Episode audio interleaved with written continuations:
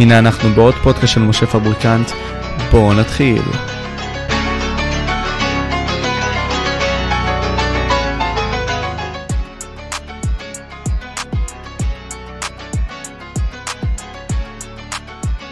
אז זהו, הנה אנחנו באוויר עכשיו. קודם כל, פרופסור מנור, אה, שמח שהגעת לתוכנית. תודה שאתה מזמין אותי, כבוד גדול. אה, קודם כל, כבוד הוא לי, כי מצד אחד, אתה יודע, בתור נער צעיר אמרתי לעצמי שהנושאים האלה מאוד מעניינים אותי, ואני צריך לבוא ולנסות לחקור את האינטרנט, ומה הסיכוי שאני אמצא? מהצד השני אני מוצא אותך, אה, דרך היופי של האינטרנט, כן? אה, רואה רעיונות שלך, עובר על אותו יגאל אלון, שעליו נדבר במהלך השיח, וכמובן שהעבודה שלך היא מאוד נפלאה, ואני אשמח גם בעתיד, שכמו שאתה עושה את העבודה שלך בקוורה, שאתה עונה לאנשים, אה, תגיע לכמה שיותר אנשים יותר, יותר נדבר ונעלה את השיח הזה על האנשים הפוליטיים הכה גדולים, על מורשת ישראל הזאת שכן צריכה לבוא ולהיות מופצת כמה שיותר בקרב העם שלנו. ולפני שאני אבוא ואתן לך להמשיך לדבר, אני רוצה לציין את הבלוג שלך בכללי, שיהיה בתיאור למטה, אה, וגם הספר שהוא הוציא לפני כמספר, כמה, זה היה ב-2022 הוצאת את לגופו של עניין? כן, כן, ממש לא מזמן, לפני כמה חודשים. לפני כמה חודשים, אז לגופו של עניין בכללי גם יהיה בתיאור למטה, מי שרוצה לבוא ולעבור. אה, אתה רוצה בקטנה להרחיב על הספר? להסביר מהו? כן, הספר הזה הוא ספר, מה שנקרא, אה, להבדיל, כן, פרופסור ליבוביץ' לפני המנוח, לפני המון שנים אה, לימד קורס באוניברסיטה העברית שנקרא אה, משהו בסגנון של קורס בביולוגיה ללא ביולוגים. זאת אומרת, הוא הניח שאנשים צריכים לדעת איזשהו מושג בסיסי בביולוגיה, אז אני באמת, באמת להבדיל, אומר, אמרתי לעצמי ש... בגלל שאני פוגש כל הזמן, לא רק אני, כולנו פוגשים בשיח הציבורי אה, אה, אזכורים של מושגים כמו הרצל, כמו תוכנית אוגנדה, כמו מדינה יהודית דמוקרטית, כל מיני דברים שאנשים אומרים אותם, וכשאתה חופר קצת, מה זה חופר? מגרד קצת באצבע, אתה מגלה שאנשים או לא יודעים למה הם מדברים, או שהם מדברים דברים שהם לא מדויקים, אז קודם כל צריך, מה שנקרא, לעשות איזשהו יישור קו. עוד לפני שאתה נכנס לדעה הפוליטית שלך, ימין, שמאל, כן, לא, שחור לבן, בכלל להבין, כן, מה, מה, היה, מה, מה באמת היה בתוכנית אוגנדה, האם באמת הרצל התכוון שהציונות תוותר על ארץ ישראל, אני כבר עושה ספוילר, התשובה היא חד משמעית לא. אוקיי, אז מה כן היה שם? טוב, אז שזה כותבים ספר. מצד שני, הספר אסור שיהיה עבה מדי, אחרת אנשים לא ייגשו אליו, ולכן זה מה שעשיתי, ספר בהיסטוריה לאנשים שהם לא היסטוריונים, מתוך הנחה שבמאמץ יחסית קטן הם יכולים לעשות איזשהו יישור קו על נושאי ליבה, שאני זיהיתי כמובן, בחרתי אותם באופן חצי שרירותי, כן, הרי מה זה נושא, יש בלי סוף נושאי ליבה, לא כתבתי שם על, על הסביבה למשל, כן, על, על מה שמכונה משבר האקלים, זה נושא חשוב, אבל לא כתבתי. זהו, אז זה פחות או יותר הספר. אה, נכון. דבר שדווקא יגאל אלון התרכז בו מאוד, כל העניין הזה של הסביבה והכל. אה, ואני חושב שבמקום מסוים אנחנו... היום זה די בעייתי כמו שאתה מנסה לעשות, כן? להנגיש את העומק לכולם, כי בעצם רובנו לא הולכים לעומק. אנחנו רוצים את המתומצת, אנחנו רוצים את הקצר, אנחנו רוצים את המונגש. האם זה לוקח מאותו עומק שאתה גם רצית להביא באותו ספר? תראה, אנחנו בעצם מתחילים לדבר מהאמצע. אנחנו, אה, אנחנו מניחים שהציבור שמאזין לנו עכשיו יודע שאני כתבתי אה, עוד ביוגרפיה על יגאל אלון. אנחנו מניחים שאנשים בכלל יודעים מי זה יגאל אלון. והכי חשוב, אם תרשה לי להתחיל בשאלה הזאת, לא לפני שנעשה איזשהו יישור קו, אה, כדי שבכל זאת יהיה יישור קו, אני אומר את המילה הזאת קצת יותר מדי פעמים הבוקר, אבל אנחנו מתגברים, קודם כל בכלל לשאול, למה זה בכלל חשוב? אז מה אם אנשים לא יודעים מי זה יגאל אלון? אז מה אם אנשים לא יודעים מי זה שפרינצק? אז מה אם אנשים לא יודעים מי זה נריאט הסול, כן? או גולדה מאיר? למה? זאת אומרת, למה זה בכלל חשוב? אבל לפני זה, רק בשביל מה שנקרא אה, ללכת עם ה... אני, שמי אודי מנור, אני פרופסור להיסטוריה. לפני אה, ממש שבע שנים, בחורף 2016, יצא לאור אה, ספר שכתבתי על יגאל אלון, זה נקרא יגאל אלון ביוגרפיה פוליטית, 1949-1980, נגיד כבר עכשיו שיגאל אלון נולד ב-1918, אז מה פתאום מתחילים ביוגרפיה באמצע? מהסיבה הפשוטה שהרבה שנים לפניי, בשנת 2004, ראה אה, אור אה, ספר של אה, לימים כלת פרס ישראל, היסטוריונית דגולה בשם אניטה שפירא, ספר שנקרא אביב חלדו, שבו היא מתארת את 30 השנים הראשונות של יגאל אלון, מ-1918 עד 1949, השנה שבה הסתיימה מלחמת השחרור, ויגאל אלון הגיע לשיאו מבחינת הקריירה הצבאית שלו. ובפרק האחרון פרופסור שפירא מסבירה מדוע לא חשוב, לא נחוץ ולא ראוי ומיותר לחלוטין לעסוק בשלושים השנים הבאות של יגאל אלון. יגאל אלון נפטר בגיל 62 ובאופן אה, אה, מקרי לחלוטין אפשר לחלק את החיים שלו אה, ל-31 השנים הראשונות שלדעתה של פרופסור שפירא הם השנים החשובות ששיאן אה, בפלמ"ח, פיקד הפלמ"ח, יותר מאוחר היה מפקד אה, הכי, מפקד השדה החשוב ביותר של צה"ל, אה, הוא למעשה הכריע, בפיקודו הוכרעה מערכה גם בצפון, גם במרכז וגם בדרום, אי אפשר להגזים בחשיבותו של יגאל אלון אה, כמצביא, ואז אומרת שפירא, ב-31 השנים הבאות, מ-1949 עד 1980, השנה בה הוא נפטר, הוא פשוט היה לא חשוב, נקודה, ולכן לא צריך לכתוב עליו כלום. אוקיי? אה, עברו שנים וכמה מאוהדיו ומעריציו וכן הלאה, אה, גלגלו הדברים בצורה כזאת שפנו אליי לכתוב, אני כמובן אה, סירבתי על ההתחלה, אמרתי מה פתאום אני, יש אנשים ראויים לזה, והם אמרו לי ניסינו, ניסינו, ניסינו, ולמה אתה חושב שאתה לא ראוי? ואז אמרתי לעצמי, אז למה אתה חושב שאתה לא ראוי? לא הייתה לי תשובה טובה, ניגשתי וכתבתי ספר של 470 עמודים, 471, אם להיות uh, מדויקים, והספר הזה uh, אכן מנסה לטעון שהתעלמות מ-31 השנים הש... השניות של יגאל אלון, זאת אומרת מ-49 עד, עד 1980, פירושה להתעלם ממרכיבים מהותיים מההיסטוריה הפוליטית של מדינת ישראל. ומי שמתעלם מההיסטוריה הפוליטית של מדינת ישראל בתקופה הזאת, ב-30 השנים הראשונות לקיומה למעשה, 1949 עד 1980, לא רק שהוא אה, מחמיץ אה, מבחינה מדעית פשוטה, כן? זה כמו להתעלם מיד שמאל שלי, כן? יש לי שני ידיים, אז למה להתעסק ביד אה, שמאל? יד ימין היא זאת שכותבת, עם היד ימין מגרד בראש, מחטאת באף וכן הלאה, מעביר הילוכים, אז למה יד שמאל? לא רק על איזה שערורייה מבחינה לוגית, אלא שזה פשוט חרפה, אני לא מגזים בכלל במילים האלו, נקודת מבט של מי שבאמת רוצה להבין את ההיסטוריה הפוליטית של מדינת ישראל. זאת אומרת, הנושא הוא לא יגאל אלון, יגאל אלון היה הראשון שאומר, אני כאדם לא חשוב. זאת אומרת, חשוב כמו כל בן אדם אחר. הנושא הוא לא לעשות לי כבוד, לקרוא רחובות על שמי, בתי ספר על שמי, לעשות פסלים על שמי, יישובים על שמי, לא. הנקודה היא, בואו תנסו לעקוב אחר האופן שבו אני הבנתי איך צריך להתייחס לשאלות היסוד של מדינת ישראל. זה העניין. מי שמתעלם מיגאל אלון, באופן אוטומטי מתעלם מ, לא רק מעוד תשובה, אלא מהתשובה שלדעתי היא התשובה הכי משמעותית, גם בזמן אמיתי ובוודאי במרחק של זמן.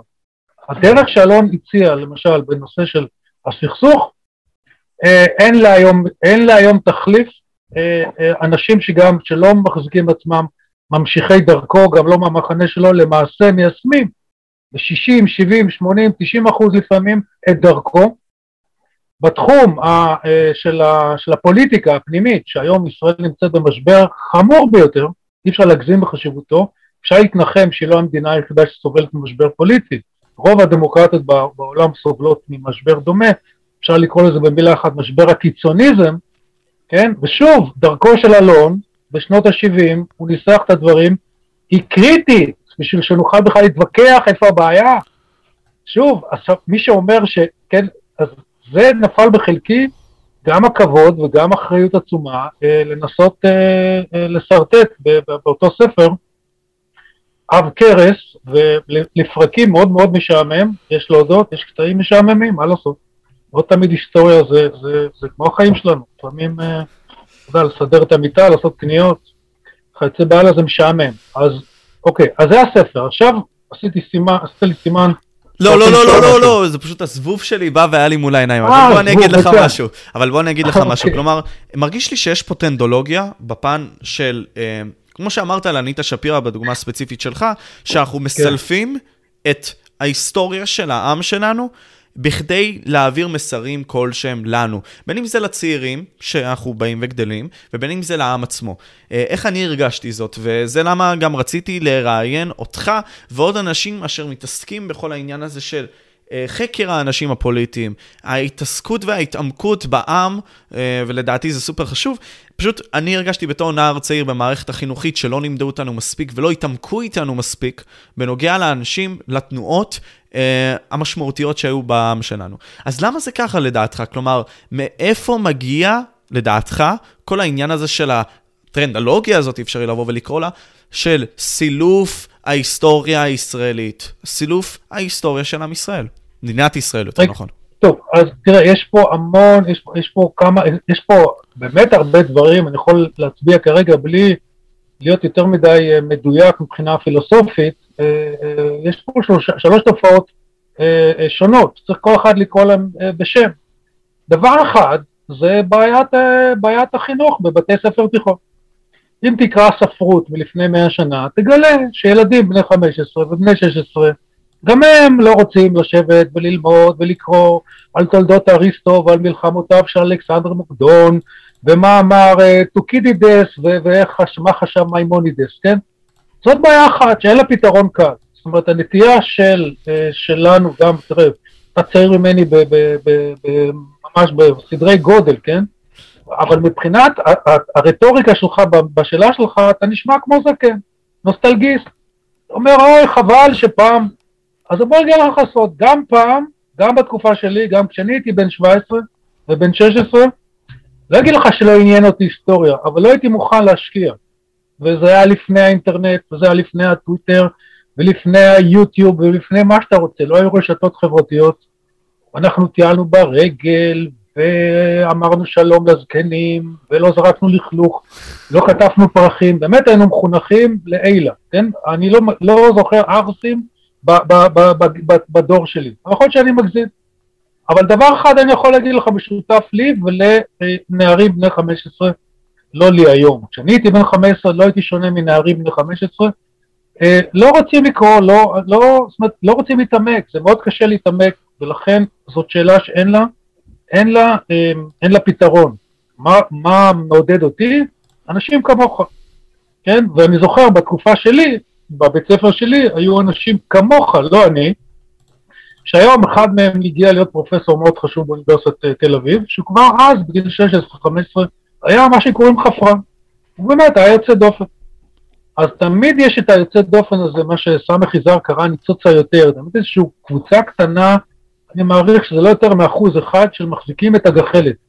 לכן ה-99 אחוז אנשים שאני כלול בהם הם מייאשים, אבל צריך לזכור שתמיד יש אחוז אחד, ואני חושב שביהדות יש הרבה משפטים כאלו, אה, לעולם אדם יראה עצמו אה, חצי חייו, חצי זכאי, כן, הרמב"ם מדבר על זה, כן, תמיד כל אחד צריך, קודם אמרתי ניצוץ היותר של סמך יזהר, ויש לזה בטח הרבה פתגמים. אז זו תופעה אחת שאין לה פתרון. תופעה שנייה של סילוף היא אה, שקרנים אה, מדופלמים. אני מחזיק את עצמי בכוח לא להזכיר שמות, בשביל לא לסבך אותך, בשביל מה לך, אבל נגיד אנשים שכותבים ספרים שהם רבי מכר בעולם, שתרגמו לעשרות שפות, שבהם הם טוענים שהציונות המציאה את העם היהודי. זאת אומרת, אלו שקרנים עם דיפלומה. מה זה דיפלומה? יש להם תואר, בדיוק כמוני. ואני לא, לא צריך, אני יכול להרחיק עדות, כן, להבדיל, אבל לא מאוד שונה, זו אותה הטכניקה דרך אגב. רובר פוריסון, מכחיש השואה הכי מפורסם, הוא הסתובב בעולם עם, אה, עם כל, ה, כל האפרט של איש אקדמיה. עם תואר אקדמי, עם עניבה וחליפה והערות שוליים וכנסים וקוקטיילים וכל הדברים, והוא דיבר מאוד יפה. הוא לא נשא אה, נאומי אה, בלע, הוא לא קילל, והוא לא השמיץ, מהבחינה הזאת אני יותר אולי גרוע ממנו, יגידו לך כמה ממכיריי, כן? והוא מסביר, באותו, מסביר בספריו, באותות ובמופתים, שכל מה שמכונה שואה זאת המצאה יהודית. ואיך הוא מוכיח את זה? הוא אומר, כל יהודי, ברגע שהוא אומר שיש שואה, זה כבר, by definition, עדות שקר, כי ליהודי יש אינטרס לספר שהייתה שואה, נכון? אז לכן כל העדויות במשפטי אה, אה, נירנברג מצד יהודים, או במשפט אייכמן בוודאי, הרי היהודים הרוויחו מהמצאת השואה, הרוויחו גם מדינה על חשבון הפלסטינים וגם אה, פיצויים, נכון?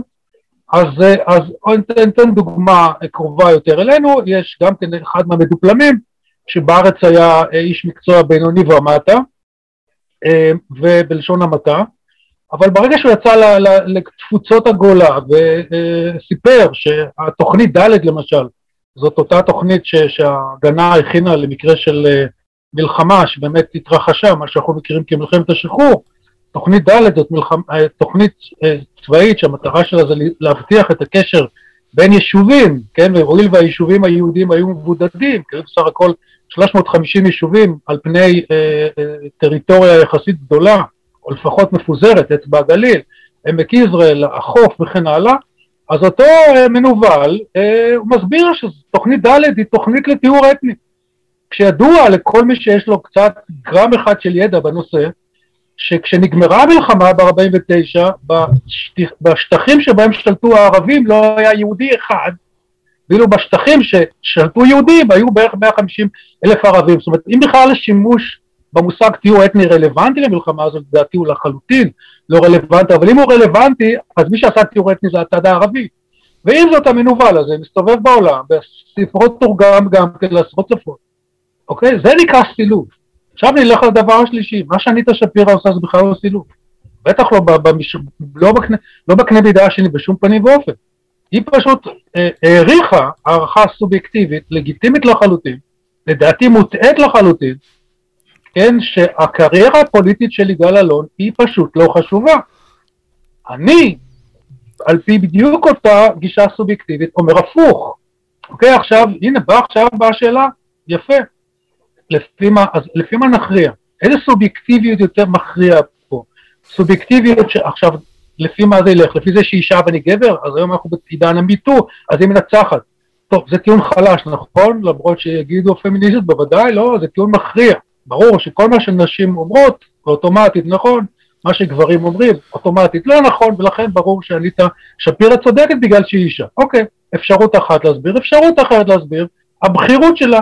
אני היסטוריון אלמוני, והיא כלת פרס ישראל, הנה, הכרענו, נכון? ברצלונה לעומת הפועל מרמורק, אוקיי? אפשרות שלישית שאני מציע, זה פשוט לבחון, זה מה שעושים מדענים כבר בערך 500 שנה. לבחון את הטיעונים לגופם של עניין, לגופו של עניין. איך בוחנים טיעון לגופו של עניין? מה שאני הולך להגיד עכשיו הוא קודם כל חל עליי, הוא לא משהו שאני מצביע, אני לא שופט של אחרים, אני קודם כל שופט את עצמי. וחז"ל כבר אמרו, כשהם עשו את ההבחנה בין בית שמאי לבית הלל, אמרו מה ההבדל בין בית הלל לבית שמאי, שבית הלל מקדימים את מה שהאחרים אומרים, אני לא זוכר את להגיד את זה בעל פה, זה פעם ישב לי בראש יפה, אני מזדקן. בכל אופן, אתה מכיר, הקדימו, מקדימים, מקדימים, זה מה שאני עושה בספר.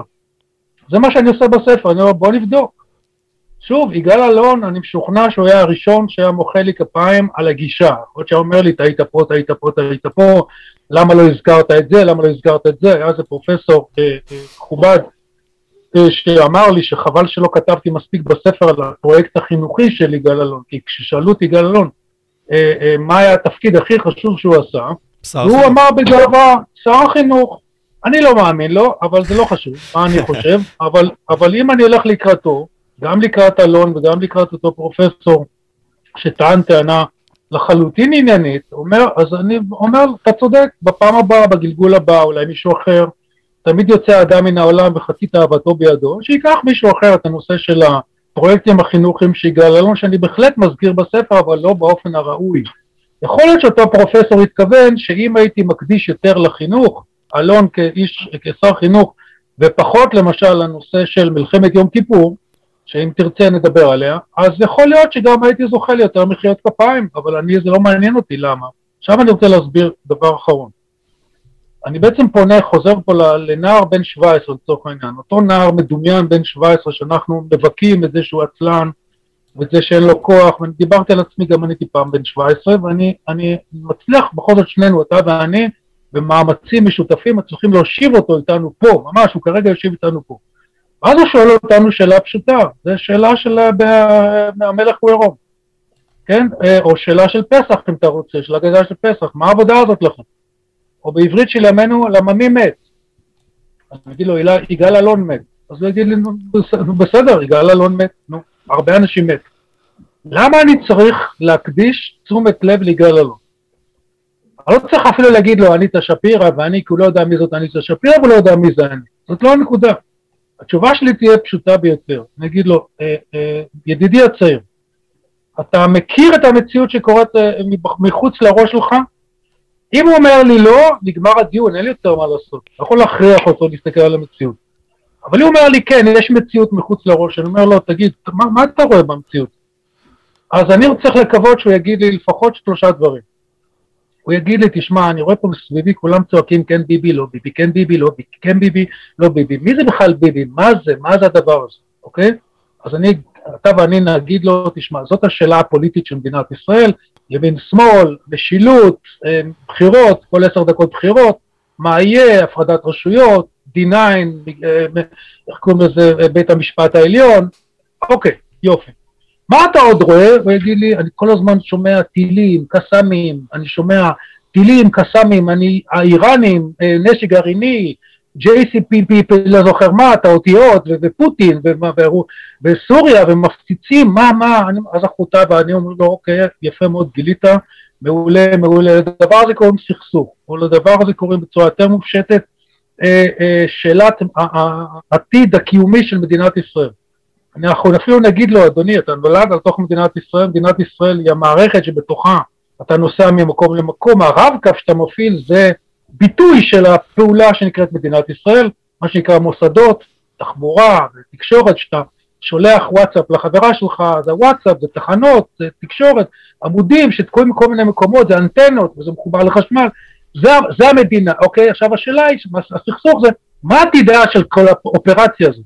האם גם מחר תוכל לשלוח וואטסאפ לחברה שלך, או, או, או, או להמר על משחק כדורגל של הפועל ירושלים נגד בית"ר ירושלים בווינר, אוקיי?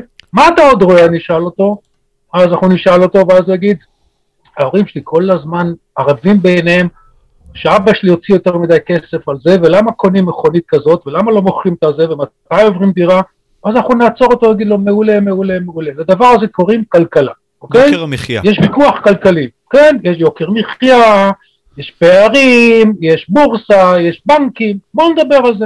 ואז אחרי שאני משכח, גילינו שהוא מזהה מציאות מחוץ לראש שלו, אז אנחנו אומרים לו, תראה איזה קטע, יגאל אלון, היה איש אחד כזה, יגאל אלון, אתה מכיר בטח רחוב על שמו, אומר כן, כן, יש שם תחנת אוטובוס שם ליד עזריאלי, כי עזריאלי הוא בוודאי מכיר, אה, כי שם יש המון אקשן וכן הלאה, אז אני אומר לו, אתה יודע, רחוב קראו על שמו מכיוון שהוא אמר כמה דברים חכמים, שמתייחסים לשלושת הדברים האלה. גם לשאלה הפוליטית, איך מנהלים פוליטיקה, גם לשאלה של עתידה הביטחוני של מדינת ישראל וגם לשאלות הכלכליות וכן הלאה, אוקיי? בא לך לשמוע, כי באמת הוא אמר דברים חכמים. ואז מכיוון שכבר שברנו אותו, אתה ואני, אז הוא אומר, יאללה, בוא, בוא נתחיל. אוקיי? אז עכשיו אפשר... בוא נצטרף לרודאו. עכשיו, אה, תרשה לי, אתה יודע, לשאול את השאלה כן. הגדולה הזאת שבשבילה התכנסנו כאן, כן? אה, אתה רשמת את הביוגרפיה שלך. אה, ביוגרפיה שלך, לא, ביוגרפיה של יגאל אלון, בעצם כן. בהוצאה של דביר, כן. ב-2016. כן. עכשיו, לדעתי, לבוא ולחקור את הדמות הפוליטית הזאת של יגאל אלון, היא לא רק מצריכה לבוא ולהסתכל על מלחמת השחרור, ולבוא ולהגיד, אוקיי, היה מפקד השדה המדהים הזה והכל. אה, גם היופי הוא להסתכל על מה שהוא היה אחרי זה, השר שהוא היה, התוכניות שהוא בא והוציא ואת הכל. אך אני אשאל את השאלה הגדולה היא, מי היה יגאל אלון? כלומר, בוא תתחיל בילדות שלו, אה, בכפר תבור, מה הוא עבר, מה הוא עשה, מי היה, מאיזה בסיס הוא הגיע. מעולה. מעולה. מה שנעשה את זה ממש, מה שנקרא, תקציר קורות חיים, כמו שהיום עושים, אה, תקציר שאתה עושה, ומה שנקרא, אתה מחפש עבודה, אתה לא תכתוב 40 עמודים, אתה כותב פסקה אחת שמתארת אותך, אוקיי, נולד ב-16 באוקטובר 1918 בכפר תבור, אה, גדל ממש באווירה כפרית לחלוטין, אה, אקדח בגיל 13, סוס בגיל 8 מן הסתם, אמ, הכיר אה, ערבים שחיו סביבו, דיבר ערבית, ערבית מדוברת על בוריה, לימים הוא כמובן השתכלל בתחום הזה, בגיל 18, אה, תעשה חשבון, 18 ועוד 18, 1936, מי שקצת מכיר את תולדות אה, היישוב, זה כמובן השנה שבה מתחילה, מתחילים, מתחילות המאורעות, שנקראות מאורעות ארצה ותרצת, או מאורעות 36-39, או מה שאצל הערבים נקרא המרד הערבי, הוא מגויס על ידי יצחק שדה אה, לפלוגות פלוגות השדה, בעצם שם מתחילה הקריירה הביטחונית שלו, אה, ממש אה, באותה שנה או שנה אחרי זה הוא מצטרף לגרעין הראשון שמקים את את אה, קיבוץ גינוסר, שנמצא אה, טיפה צפונית לטבריה, מי שלא אה, יודע, ושם בעצם הוא הופך להיות, שם הוא גם פוגש את מי שלימים תהיה אשתו, את רות, שם נולדים שלושת ילדיו, ולמעשה כשהוא הולך לעולמו ב-29 בפברואר 1980, זה כשהוא מתחיל יום שהוא חש ברע והוא נוסע ומנסה להגיע לעפולה, זאת אומרת מנסה להגיע לתל השומר. היו בעיות לב, אה, הוא ניגע, מגיע רק עד עפולה ושם אה, אה, הוא, עולה, הוא, הוא הולך לעולמו. מסיבוכי לב שכנראה היום, או אפילו רפואה שלפני 20 שנה, הייתה פה, נושא שהיה נפתר, זאת אומרת זה לא ממחלה ממארת, מה שקוראים שעד היום אין לה מרפא. אוקיי, אז בין הלידה וגינוסר, אמרנו, אני עכשיו חוזר אחורה, זה לא בדיוק תקציר מנהלים, אבל באופן יחסי, זה פודקאסט, אז אנחנו יכולים להרשות לעצמנו טיפה יותר. אה, הוא מצטרף אה, לפלמ"ח, הפלמ"ח מוקם במקרה, יוצא תאריך עגול, יפה, אלגנטי, 14 במאי 1941, בדיוק שבע שנים לפני הקמת אה, הכרזת המדינה ליתר דיוק, זה לא הקמה, זה הכרזה, כי כמו שבן גוריון אומר, מדינה מוקמת ונהרסת כל הזמן, זאת אומרת, תלוי מה אנחנו עושים. בכל אופן, ב-14 למאי 1941 אלון מצטרף לפלמ"ח, הוא עושה שירות אה, מודיעיני באזור של סוריה, שם כמובן משפר את הערבית שלו, שם הוא משפר את הקשרים שלו עם דרוזים למשל, אה, נושא שאנחנו אולי ניגע בו אה, כשנדבר על, על 67, על ששת הימים.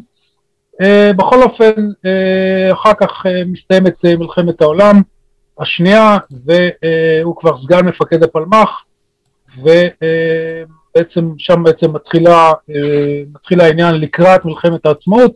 יש עוד שלב אחד שאנחנו לא ניכנס אליו בכלל, למרות שהוא נושא מאוד מאוד חשוב, בהזדמנות אחרת שווה לדבר עליו, זה העניין של הסזון, המאבק נגד הפורשים, מה כן אלון היה מוכן לעשות, מה הוא לא היה מוכן לעשות, נושא מאוד מאוד כאוב, אה, עד היום אה, דם רע בין המורשת של הימין למורשת של השמאל, ואז הגענו למלחמת השחרור, כבר אמרנו, אה, יגאל אלון, מפקד חזית הצפון עוד לפני שמוכרזת המדינה, הקרב של צפת למעשה, אה, אנקדוטה מאוד מאוד אה, יפה שמסבירה את צורת המחשבה שלו וצורת העבודה שלו. כשהוא מגיע לצפון הוא מזמין אליו את מפקדי היישובים למיניהם ושואל אותם, נו, מה העניינים, מה הבעיות, מה אתם מציבים? כל אחד בא ואומר, תשמע, חסר לי ככה וככה, אני צריך עוד עשרה נשקים, עוד שמונה חיילים, אחד אומר עוד עשרים נשקים, עוד ארבעה עשרה חיילים.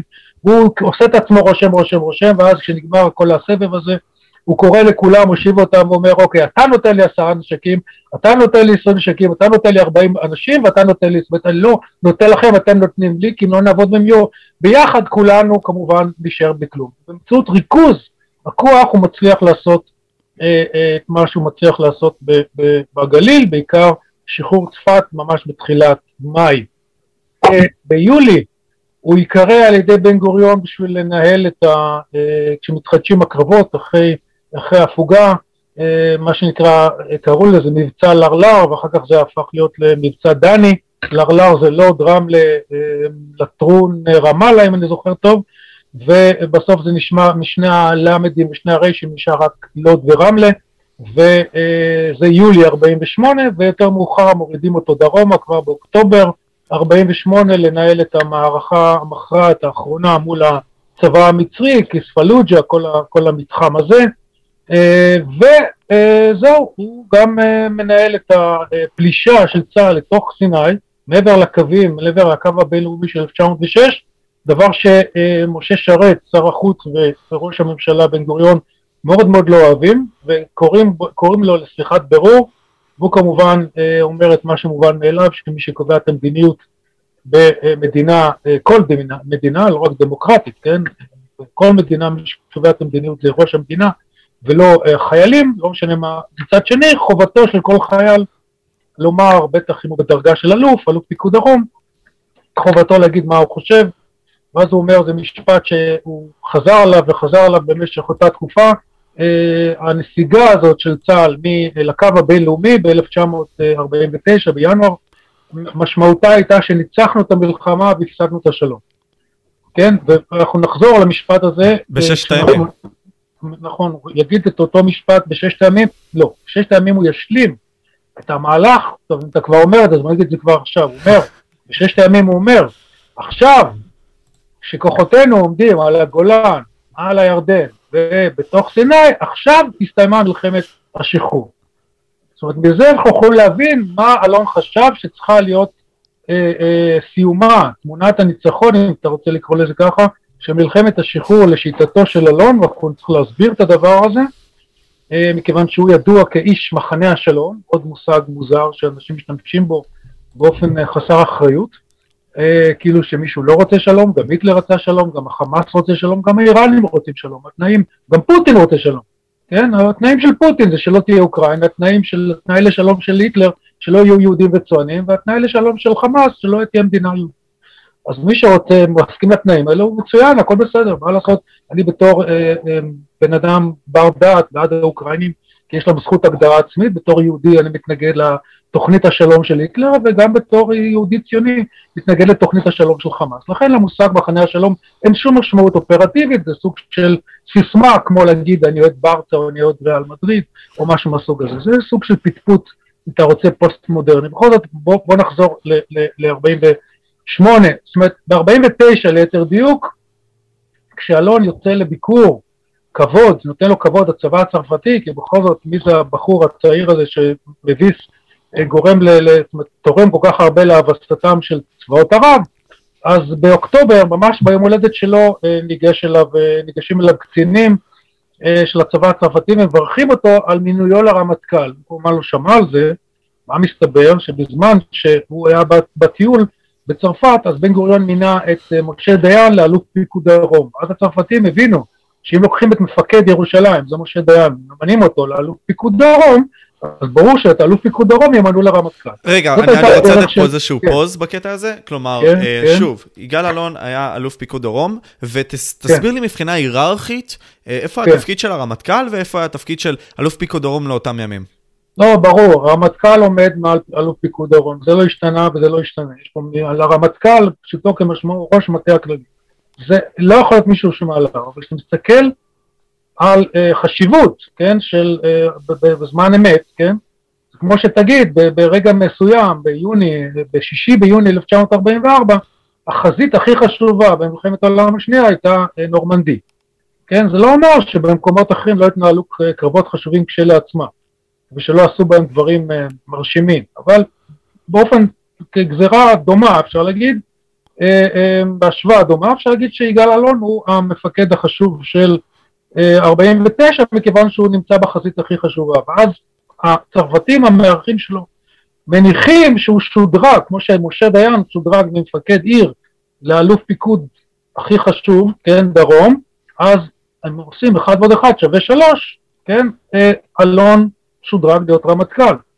ומה שהם לא יודעים זה שבן גוריון זאת הייתה הדרך של בן גוריון להראות ליגאל אלון את הדרך החוצה מסיבות פוליטיות, מכיוון שאלון היה מזוהה, לא מזוהה, היה אחד מהמקימים ואחד מהבולטים שבמפלגה שקמה אה, בינואר 48' שקראו לה מפ"ם, שהיא הייתה למעשה איחוד של שני כוחות של שמאל, אבל של שמאל מאוד שונה, יש גוונים בתוך השמאל, כן, אבל המשותף למפ"ם בינואר 48' זה שהם מבקרים את הפוליטיקה של מפא"י. שהיא המפלגה שבראשה עומד בן גוריון, וכמובן משה שרת שהזכרתי קודם, ובן גוריון רוצה אנשים שפחות או יותר הולכים בכיוון שלו, אפשר לבוא אליו בטענות, יש אנשים שקראו לו דיקטטור, אני חושב שזה מובן מאליו, ברור לחלוטין שבן אדם שמנהל מדינה רוצה אנשים שהוא חושב שהם חושבים כמוהו, וזה שאנחנו חושבים שיגאל אלון איש מאוד כישרוני, זה לא מונע, מ... לא צריך למנוע מאיתנו להסכים עם בן גוריון שזכותו למיין אנשים. כן, עכשיו תחזור חשבון, חבל, לא עם אלון כזה מוכשר, למה אתה זורק אותו? הוא לא באמת זרק אותו, אלא אלון מחליט, פה אני ממשיך את הביוגרפיה שלו, הוא מחליט לצאת ללימודים באוקספורד, ופה אני רוצה להגיד משהו שתכננתי להגיד. כי אתה התייחסת לזה, אמרת את זה בתחילת דבריך, ואני שכחתי ועכשיו אני זוכר. אתה אמרת אנשים, גדול, אנשים גדולים. אני מאוד מאוד מודאג, מה, זאת אומרת לא מודאג, אני לא אוהב לדבר על אנשים גדולים, לא בגלל שאני לא איש גדול, זאת אומרת, זה לא בגלל קנאה או אתה, אלא להפך. אני חושב שמי שבעד, באמת, בעד הדמוקרטיה ובעד הרעיון, עזוב את המילה דמוקרטיה שהיום היא קצת, יש לה חובטים בה מדי פעם, אבל בואו נחזור למוסכמות, כן? ההמנון הלאומי, להיות עם חופשי בארצנו. הפרשנות שלי ללהיות עם חופשי בארצנו, או אתה רוצה ללכת יותר אחורה, כן, כשאלדד, אה, כשהולכים למשה, אה, יהושע הולך למשה ואומר לו, אלדד ומידד מתנבאים, כן, ואז הוא אומר לו, אומר לו קלעם, ואז מה אומר לו משה? אה, הלוואי כל עם השם נביאים, מה הוא רוצה להגיד פה? כן, לעומת נגיד פרשת קורח שמתנשאים, שפרשת קורח אומר, מי אתם בכלל, כן? אז הרעיון הוא ש, של היהדות, אני חושב, שכולנו שווים, כולנו שווים, כל אחד שווה למניין. אז ברור שיש בינינו הבדלים, כן? אה, גבוה ואתלט משחק כדורסל. אז, אה, עמרי כספי משחק כדורסל ולא אני, כי אני לא גבוה ולא אתלט. אבל זה כבר יכולות, אבל ברמה של שוויון ערך האדם, יגאל אלון היה הראשון, שוב פעם, אני, אני אכניס לו מילים לפה, אבל אני לא ממציא פה שום דבר, כי הוא כתב את הדברים האלו, שהוא באמת מאמין בזה, זאת אומרת, הוא לא רוצה גיבורים, we don't want another hero, כן? זה לא, כאילו, גל גדות היא גיבור, בסרטים, היא מצילה את העולם, היא תופסת כדורים בשיניים, היא מפילה אה, חלליות עם, עם קריצת עין, מצוין, זה בסרטים. בעולם האמיתי הדבר הנכון הוא שכל אחד מאיתנו הוא אזרח שלוקח אחריות בקטע שלו. יצחק רבין למשל, מה הוא רצה להיות? הוא התגלגל ונהיה ראש ממשלה, ובסוף הוא נרצח בגלל זה. כי אם הוא היה, אם הוא היה חנווני, לא אף אחד לא היה רוצח אותו. אלא על בסיס אחר, אבל לא על בסיס של תפיסת העולם שלו, הפוליטית, המיושמת. הוא רצה להיות מהנדס מים. מה רצה אלון להיות כשהוא הגיע לאוקספורד, ושם נתקלתי באוקספורד? הוא רצה להיות uh, מדען מדינה, הוא רצה להיות היסטוריון. הוא אהב את זה.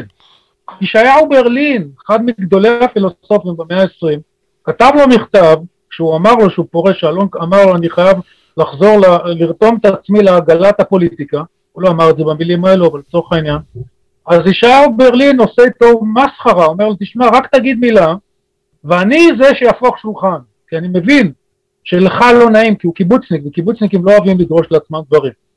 זאת אומרת, אני אלך לקיבוץ ולתנועה שלך ולכל מי שצריך בשביל להגיד, זה אה, אה, עילוי, מפסיד, אנחנו, אנחנו באוקספורד מפסידים עילוי. שתבין, הבן אדם לא ידע אנגלית, הוא הגיע לאוקספורד, הוא לא ידע אנגלית, תוך שנה הוא הפך להיות שם הוטשוט. אז אם זה היה תלוי באלון, הוא היה יכול, הוא היה, הוא היה, הוא היה הופך להיות היסטוריון, או לא יודע, משהו מהסוג הזה. והוא אהב את זה, והוא היה טוב בזה. אוקיי? אז לכן העניין של הגדולה ושל ה... זאת אומרת, הם לא נולדים גדולים, עדי גורדון, לא משנה מי, יוסף חיים ברנר, לא חשוב, נתחיל פה למנות שמות, זה אנשים ש... או בן גוריון אפילו. יש איזה מכתב מפורסם שאבא של בן גוריון כותב להרצל, הוא אומר לו, תעשה משהו עם התכשיט הזה.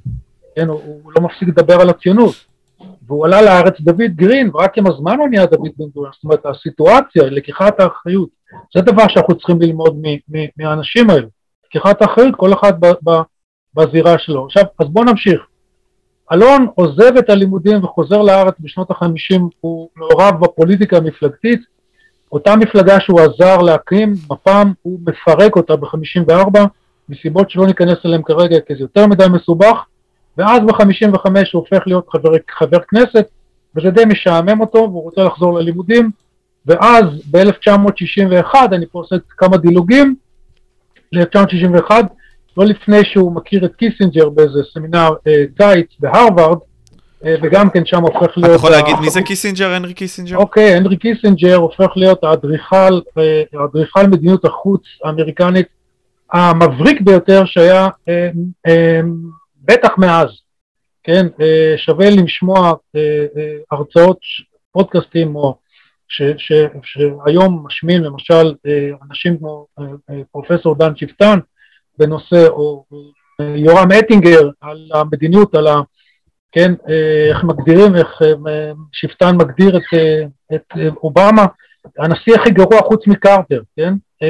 וקרטר, שנבחר ב-76, בנובמבר 76, הוא התחיל את הקדנציה שלו בנובמבר, בינואר 77, הוא למעשה הופך על ראשה את מדיניותו של קיסינג'ר, שבהקשר של המזרח התיכון הוא קריטי, הוא בעצם אה, בלעדיו לא היה אה, נוצר שלום בין ישראל לבין מצרים, אבל חשיבות שלו בקנה מידה אה, של המעורבות האמריקנית בעולם, כי זה כוח גלובלי, בטח בתקופת המלחמה הקרה, אז הנרי קיסנג'ר הוא מורה של אלון בשנת 59, עוד לפני שקיסנג'ר הוא קיסנג'ר, ועוד לפני שאלון הוא אלון, זאת אומרת אלון הוא חבר כנסת משועמם, קיסנג'ר הוא מדען מדינה, די מבריק, כן, מפרסם ספרים, אבל הוא עדיין לא יושב בצנטרום של הפיילוט, כן, כשר החוץ, כן, ולפני זה יועץ לביטחון לאומי של הנשיא, כן, אי אפשר להגזים בחשיבות של התפקידים האלו בתקופה של הנשיא ניקסון, וקיסינג'ר הוא אדריכל אה, אה, של מדיניות חוץ אמריקנית אה, אה, חכמה מאוד, מאוד מתוחכמת, אה, שמשלבת גם ראייה לטווח ארוך וגם אה, אה, ירידה לפרטים, זאת אומרת הוא מפורסם קיסינג'ר במה שנקרא אה, דיפלומטיית shuttle diplomacy, הבן אדם היה טס ביום אחד, נוסע וחוזר, קהיר, ירושלים, ירושלים, רבת עמון, רבת עמון, דמשק, הכל ביום אחד בשביל לסגור פינות, כי הרי היהודים והערבים, או ליתר דיוק, הערבים לא מוכנים לשבת עם יהודים, לכן ה shuttle diplomacy של קיסינג'ר היא קריטית. בכל אופן, בואו נחזור לאלון. ב-61 הוא הופך להיות שר. אה, כשמקימים אה, ממשלה אחרי בחירות, אה, בחירות שוב פעם, שנקבעו מהר מדי, זה לא רק בתקופתנו, אני עושה לך פה תקציר של בחירות, היו בחירות ראשונות ב-49 ומיד ב-51 שוב פעם היו בחירות, ואחר כך ב-55, שזה בסדר, זה נורמלי, זה ארבע שנים, אחר כך ב-59, שזה נורמלי, זה ארבע שנים, ואז עוד פעם ב-61, ואז עוד פעם ב-65, ואז עוד פעם ב-69 ו-73, ומשם אה, מתחיל אולי קצת יותר בלאגן, פחות שנים. בכל אופן, בתקופה הזאת 59 אה, בחירות, ואז ב-61 יש בחירות, ואז אלון מצטרף לממשלה אה, במפלגה של שמונה מנדטים בסך הכל, למפלגה קוראים אחדות העבודה. יש לו שני תנאים, ראה אם צחם מעיניך, שני תנאים אה, להצטרפות של אחדות העבודה לממשלה. כמובן שהמפלגה המרכזית היא מפא"י, מי שמרכיב את הממשלה בפועל זה לוי אשכול, שהוא שר האוצר של בן גוריון, שקצת התעייף מכל המסחרה הזאת, אז לוי אשכול עושה את זה בשבילו, ולוי אשכול מעדיף את השמונה של אחדות העבודה על פני 15 חברי כנסת, אם אני זוכר טוב, של המפלגה הליברלית, זה נושא שלא ניכנס אליו כרגע, זה קצת מסובך. בכל אופן, התנאים של אלון הם שניים. הוא אומר, דבר ראשון, תתקבל החלטת ממשלה שפותחת את בתי הספר לפעילות של תנועות הנוער בימי שלישי. עד היום תשאל חברים שלך ויגידו לך, כן, יום שלישי זה יום של תנועות נוער. זה יגאל אלון. וואלה. זה יגאל אלון. עכשיו אתה אומר, מה העניין? כאילו, מה, מה, מה צריך לדרוש את זה? זה מה שמעסיק את מדינת ישראל. אתה זוכר את הנער בן ה-17 שתפסנו אותו פה וקשרנו אותו באזיקים? אז הוא יגיד לנו, תגיד, בזה, בזה יתעסק, בקקה הזה יתעסק יגאל אלון? כן, בזה הוא יתעסק וזה לא קקה, למה? כיוון שבן גוריון לא רצה חינוך תנועתי בתוך בתי הספר. יגאל אלון אמר, בלי חינוך תנועתי, החינוך פגום. כי צריך ללמוד מתמטיקה ואנגלית, היסטוריה כמובן, אבל צריך גם חינוך ערכי. ואי אפשר לתפוס את הילדים אה, אה, אלא במקום שבו הם נמצאים, איפה נמצאים ילדים? בבתי ספר. אז מה בן גוריון ענה? אני לא רוצה שתהיה פוליטיזציה של בתי ספר, כן? אז מה ענו אנשים שחשבו כמו אלון? פוליטיזציה קיימת בכל מקרה, תנועות נוער זאת דרך יותר יעילה, יותר נכונה לתעל את החיידק הפוליטי למקום הנכון. תשווה את זה לימינו. אין אזרח שאין לו דעה פוליטית, אלא יש הבדל עצום אם אתה עושה את זה דרך מסננת של תנועת נוער, הצופים, או לא משנה, המחנות העולים, נוער עובד, לא, באמת לא חשוב, בני עקיבא, לעומת אם אתה עושה את זה בטוויטר, באלימות מילולית או בפייסבוק, שכל אחד אומר, אבא שלך, אמא שלך, אבא שלך, אמא שלך, כן, אם אתה אומר, אם אתה מעריץ של מסי, אז כל מילה שאתה אומר על רונלדו נתפסת כלא נכונה, ולהפך, כן? אה, וככה זה נראה. אז זה מה שיגאל אלון דורש, זאת הדרישה הראשונה שלו ב-61. אה, אני אשמח שבקטנה נעצור פה בקטע הזה וטיפה... שנייה רגע, אני רוצה להשלים, כי אה, אמרנו שתי דרישות. אין בעיה, שתי דרישות, צריך להשלים את זה. אז אמרנו, דרישה אחת, פותחים את בתי הספר לתנועת נוער, לתנועות נוער, והדרישה השנייה היא כאילו מעולם אחר לחלוטין, זה כאילו שיגאל אלון שתה המון וויסקי לילה קודם, הוא לא שתה וויסקי, הוא אומר, תוקם ועדת שרים לענייני ביטחון. ושוב, הבן אדם שלוקח את העובדה הזאת, ללמדנו שהיסטוריה זה לא רק עובדות. כי אם אתה לא מבין את ההקשר, אתה אומר, מה, זה, מה המשמעות של העובדה הזאת? וזה אני אסביר אחרי שאני אעצור, מכיוון שזה כבר מוביל אותנו בדלת הראשית לנושא שבעיניי הוא הנושא המשמעותי ביותר במורשת יגאל אלון, זה כמובן הסוגיה המדינית-ביטחונית, שממנה, אה, או ביחס אליה, ניתן להבין את הדרישה המוזרה הזאת שלו, שתוקם ועדת שרים לענייני ביטחון. אז ככה, לפני שאנחנו נרחיב, כמו שאתה אומר, על ועדת השרים ועל המשך הדרכים של יגאל אלון, רציתי פשוט לתת את הדגש הזה בנוגע לתנועות הנוער. כלומר, מה הייצוגיות והחשיבות ההיסטורית של תנועות הנוער בקרב היהודים בגולה, ובנוסף לכך גם, איך זה משתלך בעצם לאותה תקופה, לרוח התקופה, בכל מה שקשור ל... אה, לזה שאנחנו בעצם מקבלים את הערכים מחוץ למערכת הבית ספרית הזאת. אז אם אתה יכול להרחיב על זה, אני אשמח לתת יותר קונטקסט על זה. תראה, אני, אה, הדבר הכי, הפריט שאני הכי לא אוהב במחשב שלי, גם המחשב שלך, ואני רואה את המחשב שלי, זה השעון המעצבן שבצד שמאל, שהוא לא מוכן לשתף פעולה, אני מבקש ממנו, אתה מוכן לעצור, פשוט אל תזוז שעה שלמה, ואז הזמן לא עובר. הוא אומר לי, אה, אדוני הצעיר או המבוגר, אה, זה מה יש, זמן עובר. לכן אני לא יכול להרחיב יתר על המידה. נכון. אז אני אדבר בהתלהבות ואני אגיד, אי אפשר, באמת שאי אפשר להגזים בחשיבות של תנועות הנוער.